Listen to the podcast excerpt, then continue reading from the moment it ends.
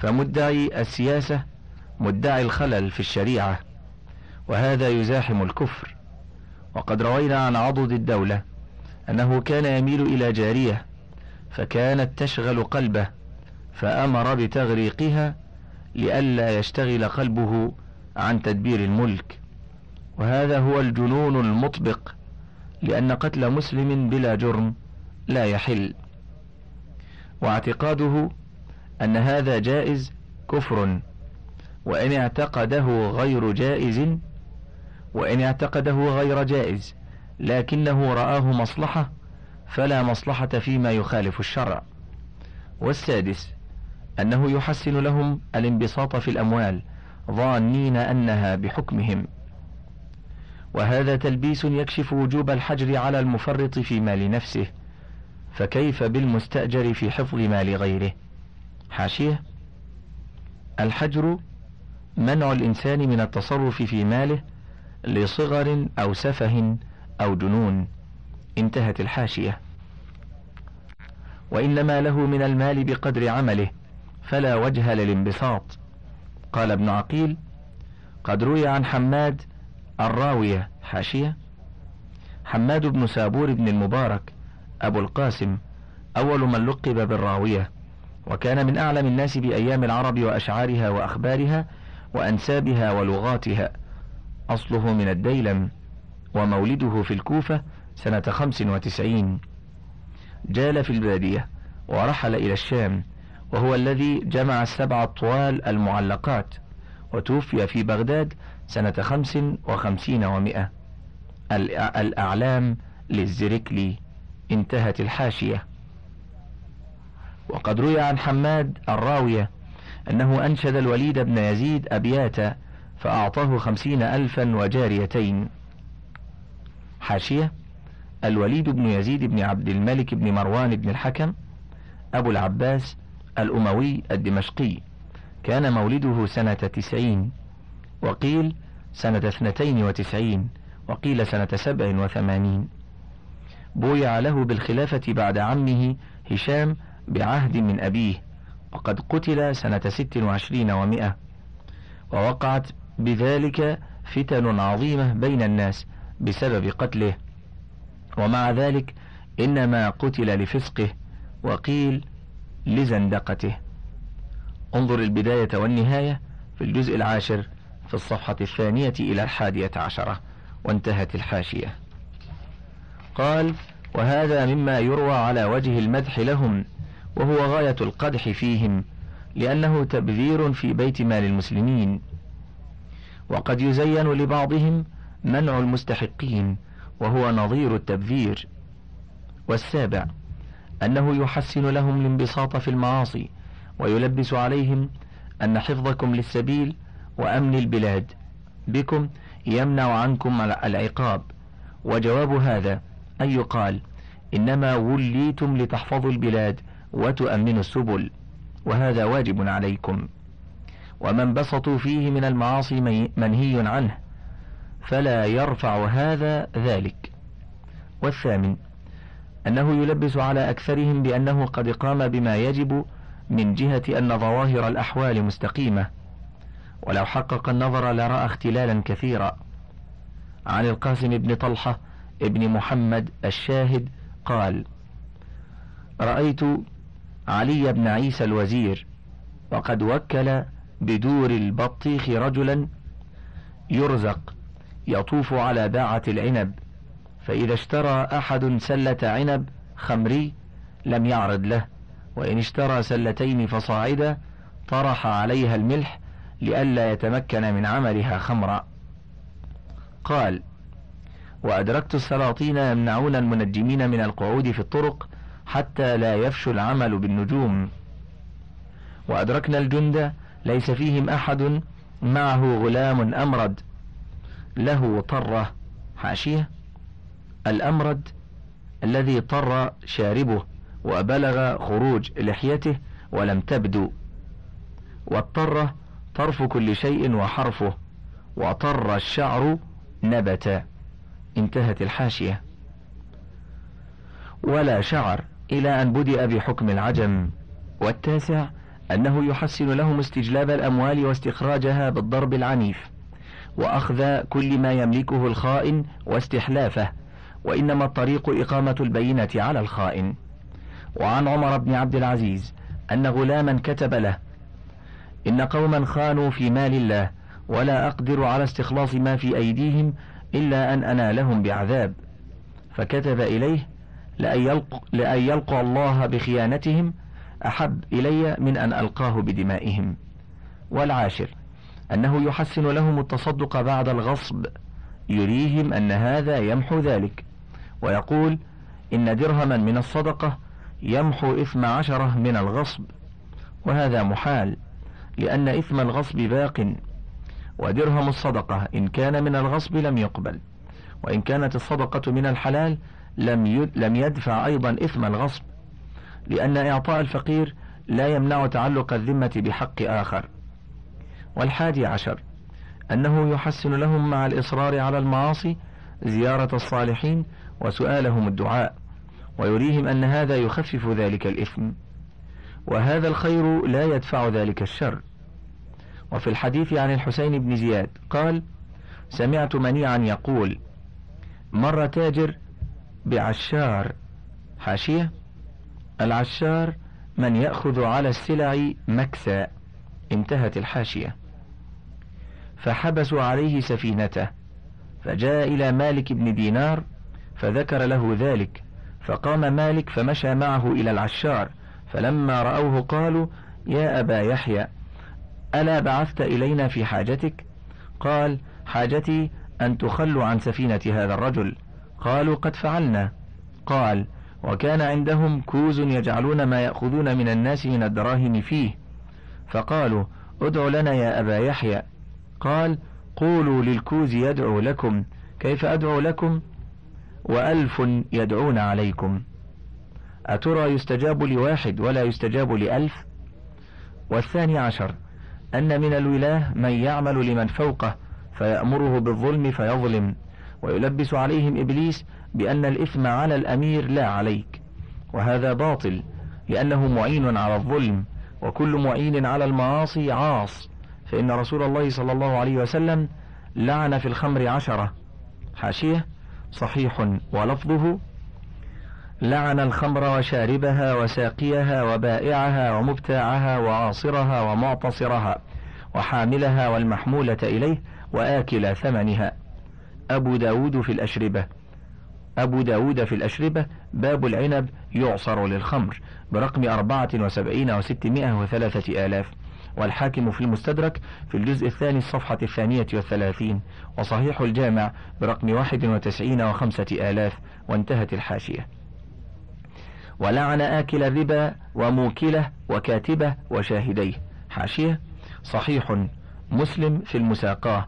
باب لعن آكل الربا وموكله في الصفحة الخامسة والمئة والسادسة والمئة وانتهت الحاشية.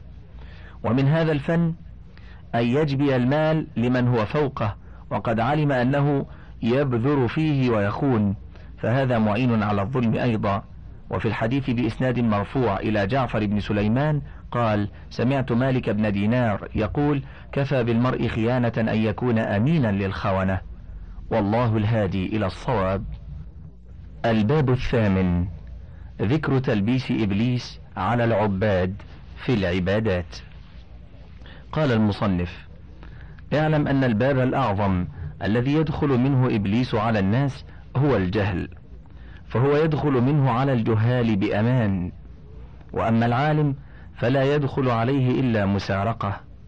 وقد لبس إبليس على كثير من المتعبدين بقلة علمهم. لأن جمهورهم يشتغل بالتعبد ولم يحكم العلم. وقد قال الربيع بن خثيم تفقه ثم اعتزل. حاشية ابن عائذ ابن عبد الله الثوري ثقة عابد مخضرم. من الثانية قال له ابن مسعود لو رآك رسول الله صلى الله عليه وسلم لأحبك. مات سنة إحدى وستين. وقيل سنة ثلاث وستين. التقريب الجزء الأول صفحة الرابعة والأربعون بعد المئتين. انتهت الحاشية. فأول تلبيسه عليهم إيثارهم التعبد على العلم والعلم أفضل من النوافل. فأراهم أن المقصود من العلم العمل. وما فهموا من العمل إلا عمل الجوارح. وما علموا أن العمل عمل القلب. وعمل القلب أفضل من عمل الجوارح. قال مطرف بن عبد الله فضل العلم خير من فضل العبادة. وقال يوسف بن أسباط باب من العلم تتعلمه أفضل من سبعين غزاة. وقال المعافى بن عمران حاشية المعافى بن عمران الموصلي ثقة عابد فقيه من كبار التاسعة. مات سنة خمس وثمانين ومائة وقيل سنة ست وثمانين ومائة. التقريب الجزء الثاني الصفحة الثامنة والخمسون والمئتان وانتهت الحاشية. وقال المعافى بن عمران كتابة حديث واحد أحب إلي من صلاة ليلة. قال المصنف فلما مر عليهم هذا التلبيس وآثروا التعبد بالجوارح على العلم تمكن إبليس من التلبيس عليهم في فنون التعبد. ذكر تلبيسه عليهم في الاستطابة والحدث. من ذلك أنه يأمرهم بطول المكث في الخلاء وذلك يؤذي الكبد وإنما ينبغي أن يكون بمقدار. ومنهم من يقوم فيمشي ويتنحنح ويرفع قدما ويحط أخرى. وعنده أنه يستنقي بهذا.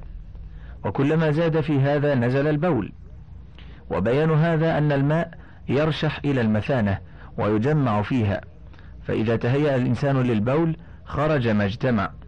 فإذا مشى وتنحنح وتوقف رشح شيء آخر. فالرشح لا ينقطع. وإنما يكفيه أن يحتلب ما في الذكر بين إصبعيه ثم يتبعه الماء. ومنهم من يحسن له استعمال الماء الكثير. وإنما يجزيه بعد زوال العين بسبع مرات. حاشية. الاستنجاء بالماء غسل المخرج المخرج من القبل والدبر والاستجمار بالحجارة وغيرها ما عدا العظم وما له حرمة. انتهت الحاشية. على أشد المذاهب فإن استعمل الأحجار فيما لم يتعدى المخرج أجزأه ثلاثة أحجار إذا أنقى بهن ومن لم يقنع بما قنع الشرع به فهو مبتدع شرعا. لا متبع. والله الموفق. ذكر تلبيسه عليهم في الوضوء. منهم من يلبس عليه في النية فتراه يقول أرفع الحدث. ثم يقول أستبيح الصلاة. ثم يعيد فيقول أرفع الحدث. وسبب هذا التلبيس الجهل بالشرع لأن النية بالقلب لا باللفظ فتكلف اللفظ أمر لا يحتاج إليه. ثم لا معنى لتكرار اللفظ. ومنهم من يلبس عليه بالنظر في الماء المتوضأ به فيقول من أين لك أنه طاهر؟ ويقدر له فيه كل احتمال بعيد. وفتوى الشرع تكفيه بأن أصل الماء الطهارة فلا يترك الأصل بالاحتمال. ومنهم من يلبس عليه بكثرة استعمال الماء وذلك يجمع أربعة أشياء مكروهة.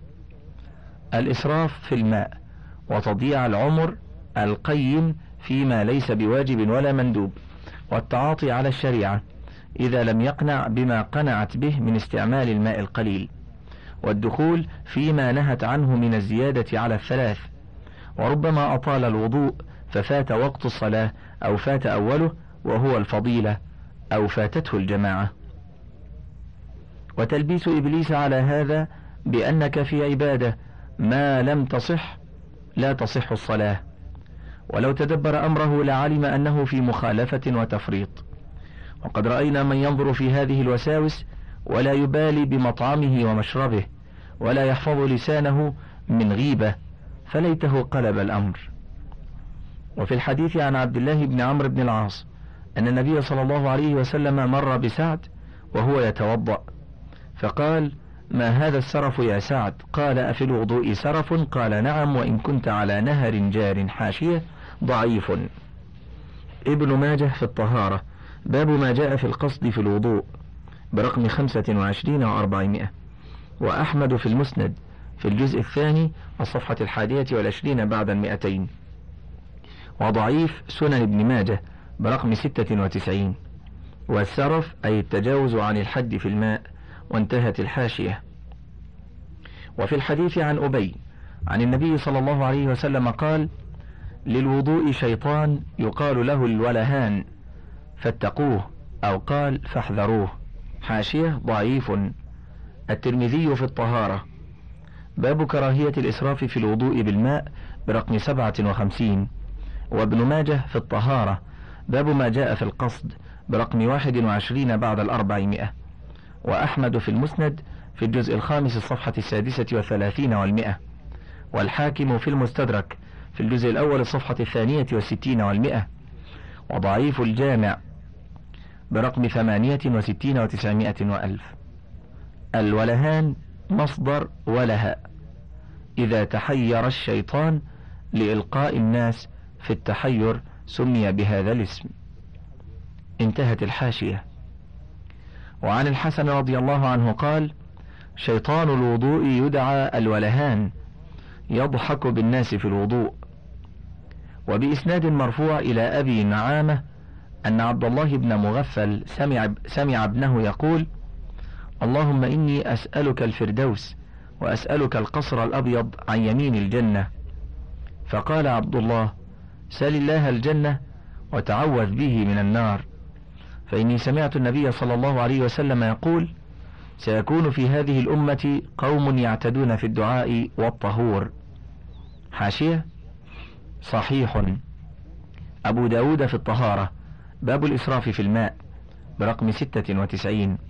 وابن ماجه في الدعاء باب كراهية الاعتداء في الدعاء برقم أربعة وستين وثمانمائة وثلاثة آلاف.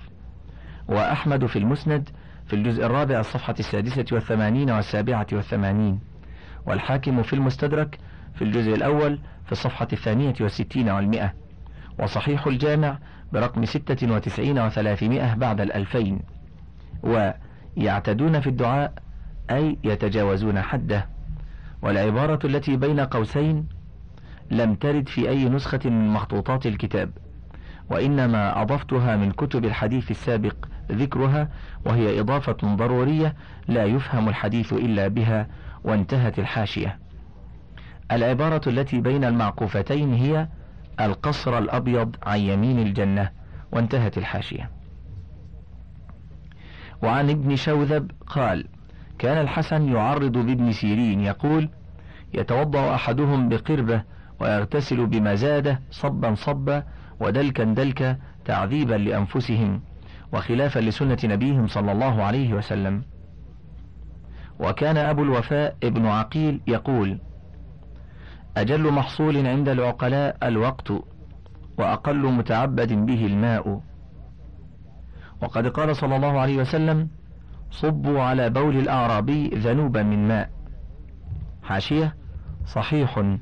البخاري في الأدب باب قول النبي صلى الله عليه وسلم يسروا ولا تعسروا. الجزء العاشر الصفحة الحادية والأربعون والخمسمائة والثانية والأربعون والخمسمائة. والذنوب الدلو العظيمة انتهت الحاشية. وقال في المني أمطه عنك بإذخرة. حاشية؟ مختلف في رفعه ووقفه. الهيثمي في مجمع الزوائد. وقال رواه الطبراني في الكبير. وفيه محمد بن عبيد الله العرزمي وهو مجمع على ضعفه في الجزء الأول الصفحة الرابعة والثمانين بعد المئتين. والشوكاني في نيل الأوطار في الجزء الأول الصفحة الثالثة والخمسين. والدار قطني في سننه وقال لم يرفعه غير إسحاق الأزرق عن شريك في الجزء الأول الصفحة الرابعة والعشرين والمئة. والإذخر نبات طيب الرائحة. انتهت الحاشية. قال وفي الحذاء طهوره بأن يدلك بالأرض. حاشية صحيح. أبو داود في الصلاة باب الصلاة في النعل برقم خمسين وستمائة. وأحمد في المسند في الجزء الثالث الصفحة الثانية والتسعين. وصحيح الجامع برقم واحد وستين بعد الأربعمائة. وانتهت الحاشية. وفي ذيل المرأة يطهره ما بعده. حاشية صحيح. مالك في الموطأ في الطهارة. باب ما لا يجب منه الوضوء برقم ستة عشر. وأبو داود في الطهارة. باب في الأذى يصيب الذيل برقم ثلاثة وثمانين بعد الثلاثمائة والترمذي في الطهارة. باب ما جاء في الوضوء من الموطئ برقم ثلاثة وأربعين ومائة. وابن ماجه في الطهارة. باب الأرض يطهر بعضها بعضا. برقم واحد وثلاثين وخمسمائة. وأحمد في المسند في الجزء السادس الصفحة التسعين بعد المئتين. والتبريزي في المشكاة برقم أربعة بعد الخمسمائة. انتهت الحاشية. وقال يغسل بول الجارية وينضح بول الغلام. حاشية صحيح. أبو داود في الطهارة. باب بول الصبي يصيب الثوب. برقم سبعة وسبعين وثلاثمائة. والترمذي في الطهارة باب ما جاء في نضح بول الغلام قبل أن يطعم برقم واحد وسبعين. ابن ماجه في الطهارة باب ما جاء في بول الصبي برقم اثنين وعشرين وخمسمائة ستة وعشرين وخمسمائة سبعة وعشرين وخمسمائة. أحمد في المسند في الجزء الأول الصفحة السادسة والسبعين والسابعة والتسعين والسابعة والثلاثين والمئة وفي الجزء السادس في الصفحة التاسعة والثلاثين بعد الثلاثمائة. صحيح الجامع برقم اثنين وأربعين وثمانمائة بعد الألفين وبرقم سبعة عشر ومئة بعد ثمانية الآلاف. وانتهت الحاشية. وكان يحمل بنت أبي العاص ابن الربيع في الصلاة. حاشية. صحيح. البخاري في الصلاة. باب إذا حمل جارية صغيرة. الجزء الأول الصفحة الثالثة بعد السبعمائة. ومسلم في المساجد. باب جواز حمل الصبيان في الصلاة برقم واحد وأربعين وانتهت الحاشية. ونهي الراعي عن إعلام السائل له عن الماء وما يرده وقال ما أبقيت لنا طهور. ما أبقيت لنا طهور. وقال يا صاحب الماء لا تخبره. حاشية. الدار قطني في سننه عن ابن عمر بلفظ. خرج رسول الله صلى الله عليه وسلم في بعض أسفاره فسار ليلا فمروا على رجل جالس عند مقراة له فقال عمر يا صاحب المقراة أولغت السباع عليك الليلة في مقراتك؟ فقال له النبي يا صاحب المقراة لا تخبره هذا هذا مكلب لها ما حملت في بطونها لها ما حملت في بطونها ولنا ما بقي شراب وطهور.